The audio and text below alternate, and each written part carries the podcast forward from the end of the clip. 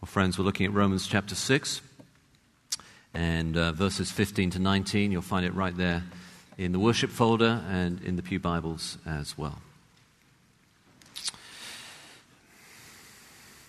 It's a group of soldiers, and uh, they are repairing a defensive barrier, They're digging. And uh, there's a horseman and he's coming up very fast, racing from one place to another. And as he rides by in a hurry, he notices that the leader of this uh, group of soldiers is barking instructions uh, at, at the soldiers as they work, but not actually doing anything, right? And so, as the soldier races by, he pulls his horse up and uh, talks to the, uh, the leader and asks him why he isn't also digging. And then, with um, dignity, the leader of the men says, Well, sir, I am the corporal. And uh, the, uh, the horse rider apologizes, gets down off his horse, rolls up his sleeves, and works alongside the soldiers. Once they've finished repairing the d- defensive uh, barrier, uh, the, uh, the rider on the horseback who had helped the soldiers then turns to the, uh, the corporal and says, uh, Mr. Corporal, next time there is work to be done, an insufficient amount of soldiers to do it, Send word to your commander in chief, and I will come and help you. The man in question? George Washington.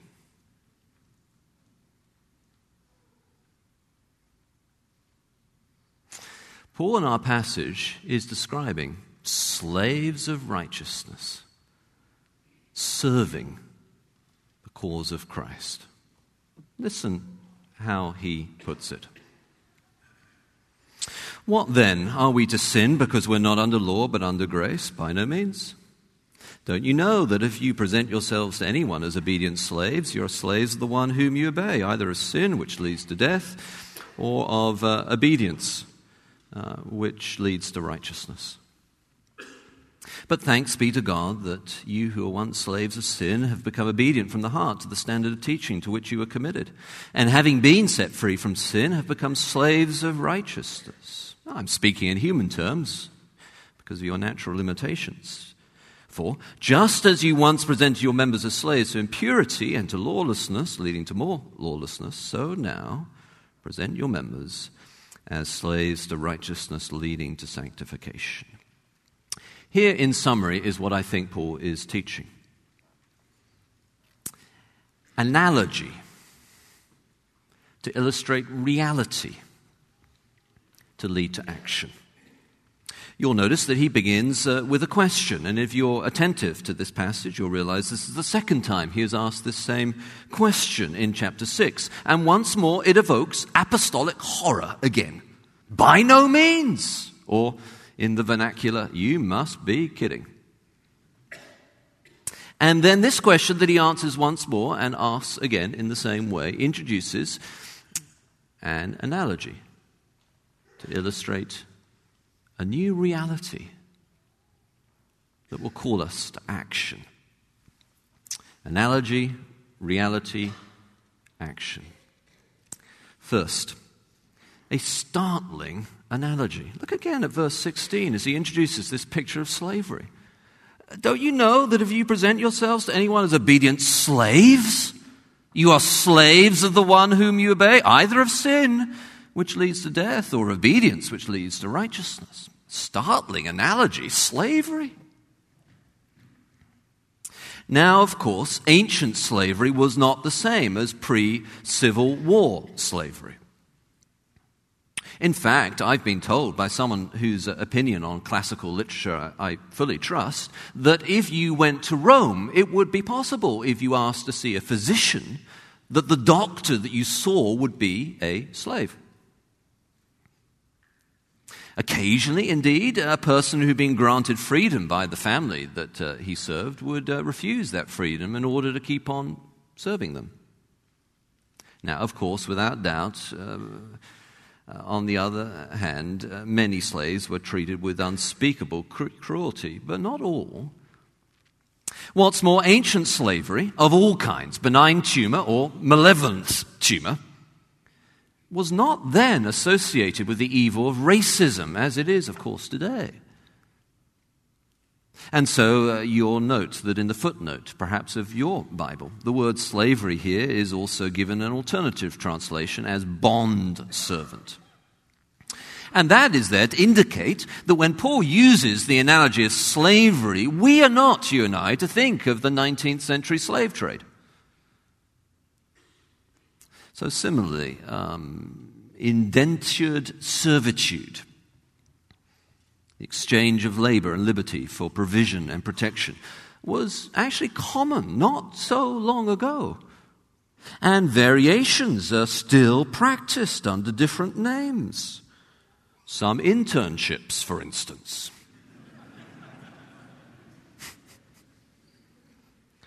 So, uh, when I first traveled to North America for a year when I was just 18, I received a plane ticket by working on a farm for the summer before I left, and then again after I returned. And I got a ticket to travel across North America by working for a year on a camp. Brief, minor, moderate, gratefully received, acceptable, temporary form of indentured servitude.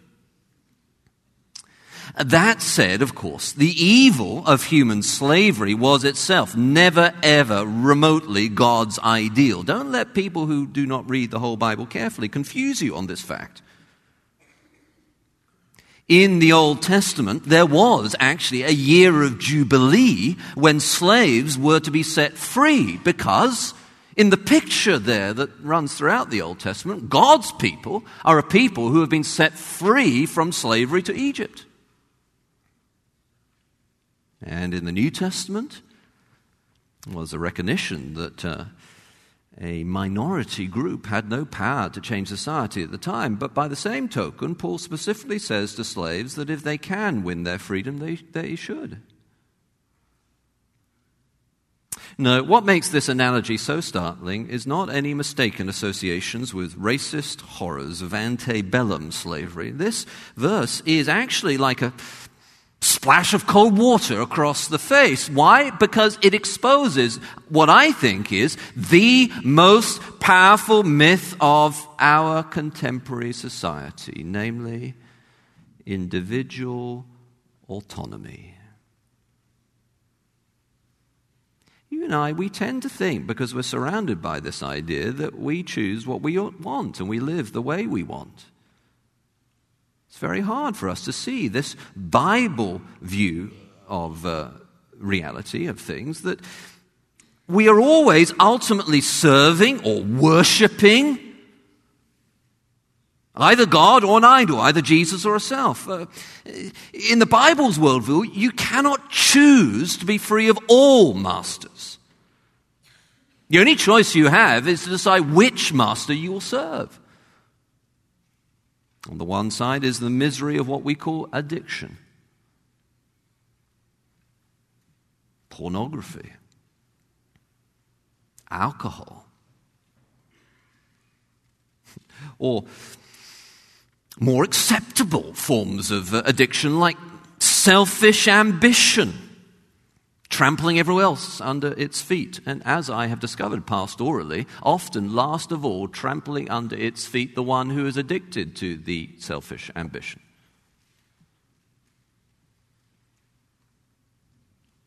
On the other, on the other side of this choice is instead the mastery of worship.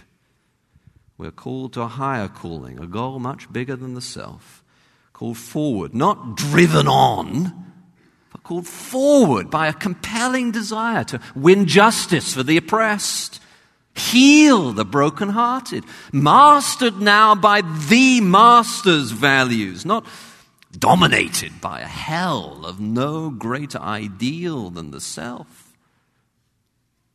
The self, which it seems to me is the real ideal behind all idols. You see, Paul is using this startling, in your face analogy here to shock us awake. We cannot coast, you and I. You cannot live in some Switzerland like spiritual neutral ground. You're either going to be captivated by an enslaving passion to the beautiful Christ or you'll be dominated by death.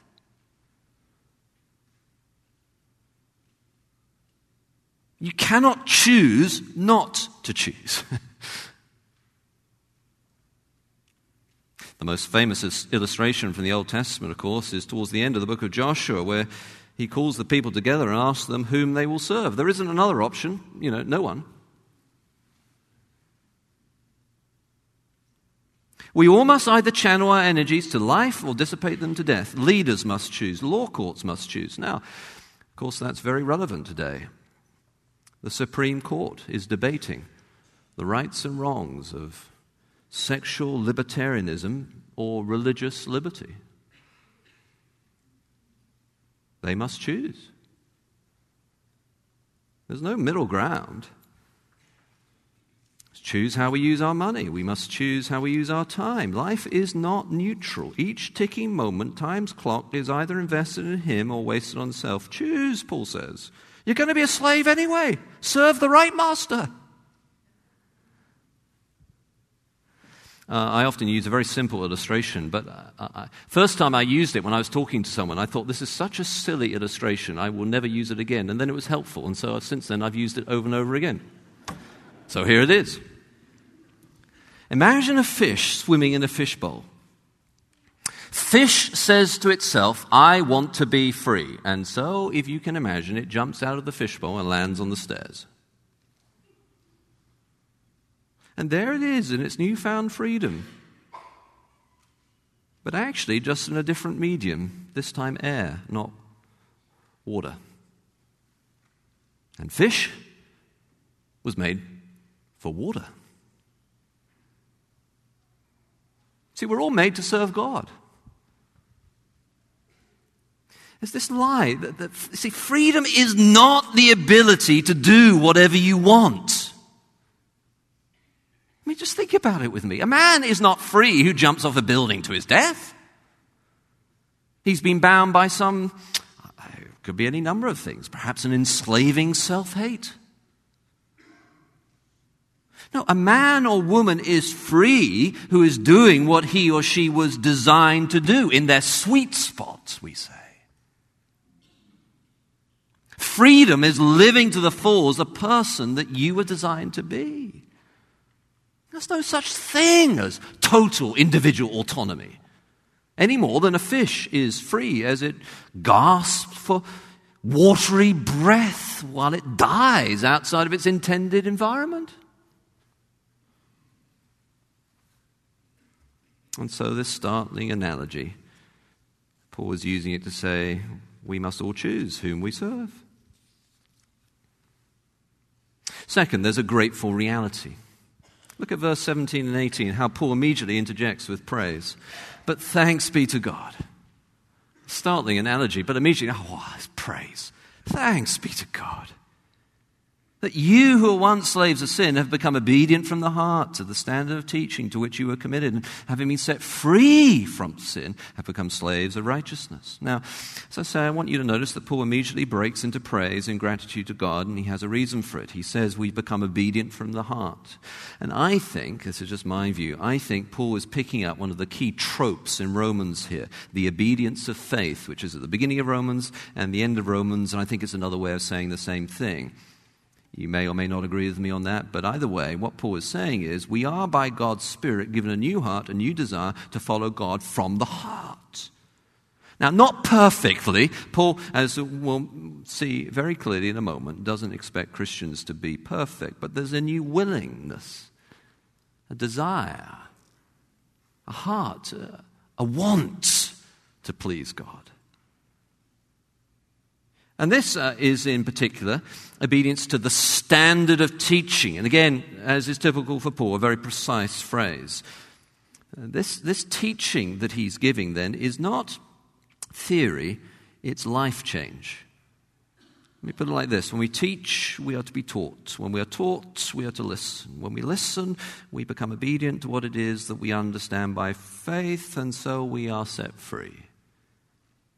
A new heart desire to please God is what a Christian is. Set free from the dominating dictatorship of sin, now free to serve as they were made to be. And so he thanks God. How, how great is this God who has set us free by his word?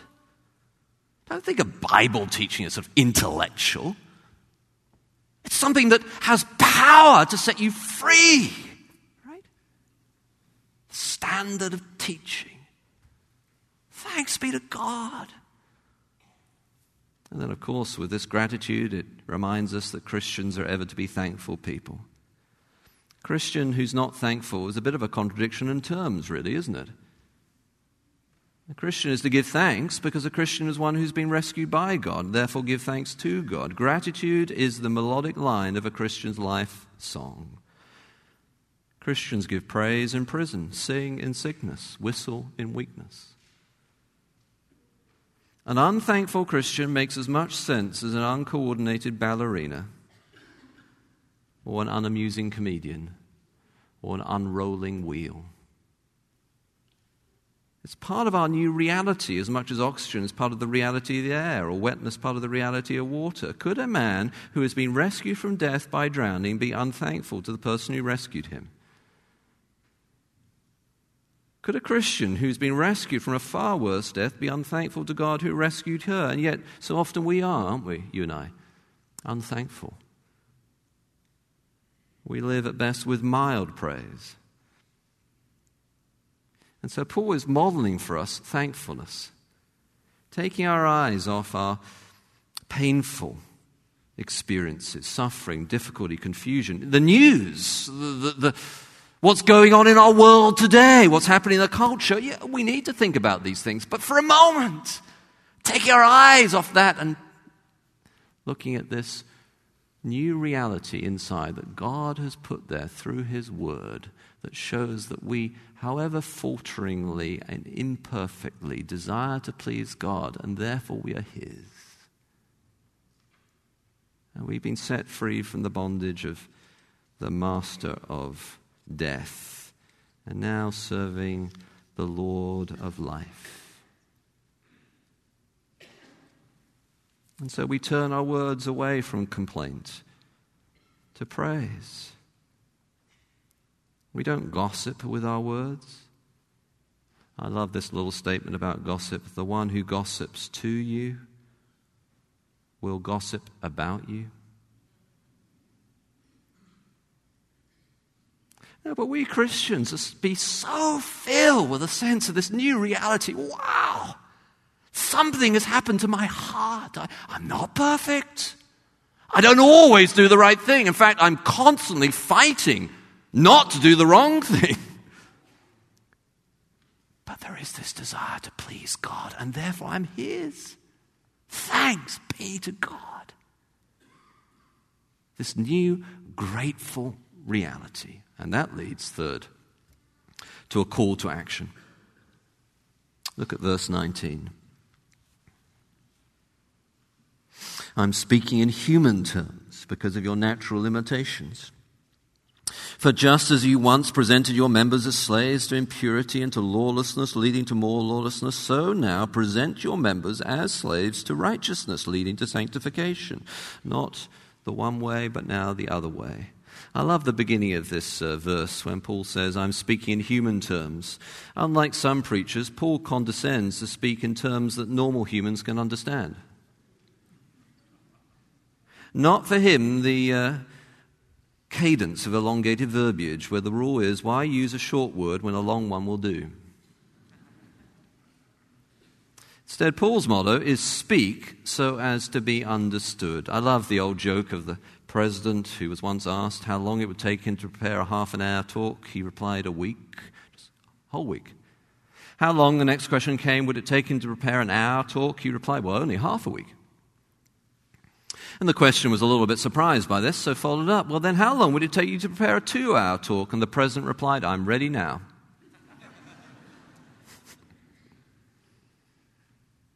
And so Paul carefully uses human terms that we will understand. Slavery, a startling analogy, but something we can all get. But then there's a, a specific call to action. Just you once presented your members as slaves to impurity, it leads in one direction. So now present your members as slaves that's going to lead in a different direction. And of course, the key word here is present. It's a word that means uh, place beside, put at someone's disposal. Here is to put yourself at God's disposal. So, Romans 12, verse 1, it means to offer the body as living sacrifice. Luke 1, verse 19, and 19, verse 24, the word means servants in attendance. So, by using this word, Paul is saying here in the context the right question to ask about holiness, about sanctification, is not what can I get away with? Or to be really practical, how far can I go when I am dating? You know, where's the line? No. Instead, okay, Lord, what do you want me to do?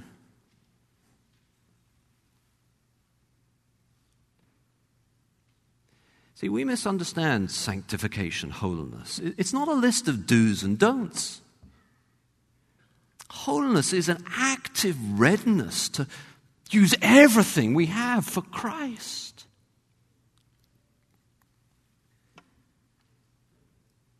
Paul was talking about the way we're to focus all our energies on the pursuit of holiness. Uh, one colleague of mine uh, in Oxford, a pastor there called Vaughan Roberts, he, he tells me that uh, the students there, he always asks them this question when they are getting towards the end of the year and considering what they're going to do next. The question he asks is this With the person you are and the gifts God has given you, what can you do most to honor Christ? That's a great question. I think it's an appropriate rendition of what Paul was saying here. With the person you are, with the gifts that God has given you, what can you do most to honor Christ? You say, How do I figure that out? Well, here's one way. Write down that question in your journal on a piece of paper and put a line down the middle of that piece of paper. On the one side, write down all the abilities that you have and then all the preferences you have. On the other side of that line down the middle of that piece of paper, connect each of those to something specific that you can do for Christ. Do you love to cook? I love to eat. Let's get together. Do you like to teach? We have children meeting right down now and over the summer. Children who will be presidents and judges and pastors.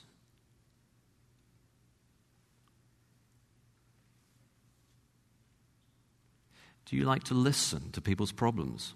You know, there really are people like that. Perhaps you should get training as a counselor. If you haven't already, or if you have, consider how you can use that training for the body of Christ. Perhaps you like to build things. We have buildings that need maintaining. Uh, we are a serving church, don't get me wrong.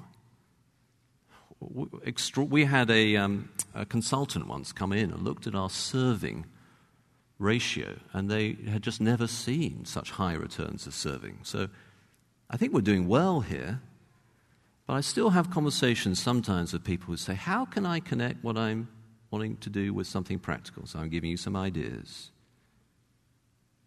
I know many of us are good at selling things. We have many salesmen in our congregation. Do you realize that many of the greatest evangelists started out as salesmen? Perhaps uh, take the next evangelism training class. And uh, with plain truth, not manipulation, learn how to lead people to Christ. Do you like public service? There are many places today where the voice of honest, true, strong Christians needs to be heard. Do you long to see the poor helped, the hungry fed, wrongs righted, injustices made just? Serve at the outreach community center. People from this church have been very involved in that for many, many years. Visit prisons uh, with Koinonia Ministries. Many other, I'm just listing one or two. If your ministry isn't mentioned now, please don't write me a letter afterwards. I'm just giving you some examples. Do you like to travel? Go on short term missions. Maybe you'll be called to a long term mission. You see, sanctification is all about, as Paul puts it, presenting your members. That is, offering service to the cause of Christ. So, analogy to illustrate reality, to lead to action.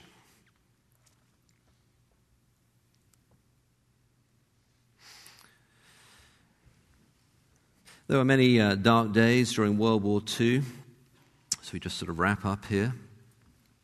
One point, uh, there was a desperate need for an increase in coal production. And Winston Churchill called together labor leaders to enlist their support. At the end of his talk, he asked them to imagine a parade which he knew would be held in Piccadilly Circus in London after the war. First, he said, would come the sailors who had kept the vital sea lanes open. Then would come the soldiers who had come from Dunkirk and gone on to defeat Rommel in Africa. Then would come pilots who had fought the air war.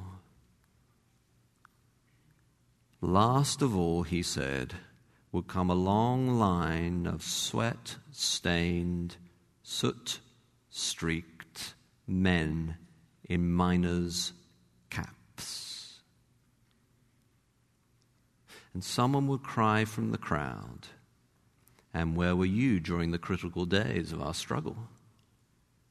And from 10,000 throats would come the answer We were deep in the earth with our faces to the coal.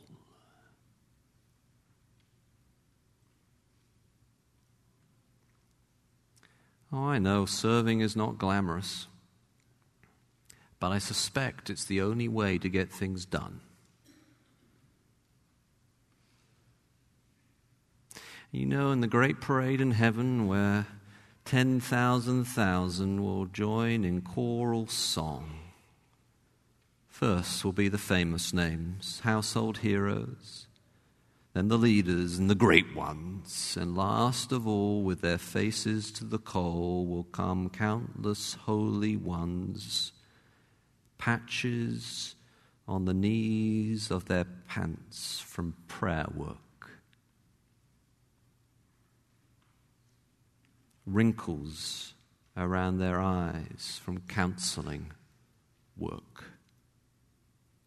calluses on their hands from physical work. And of these, last of all, we will ask, Where were you? And they will say, presenting ourselves as living sacrifices to serve Christ. Let's pray together.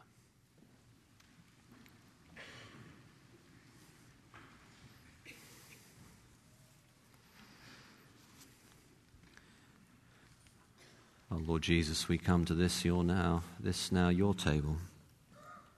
You are the servant one, the servant king. Help us to receive from you and so be empowered to serve you. In Jesus' name, amen.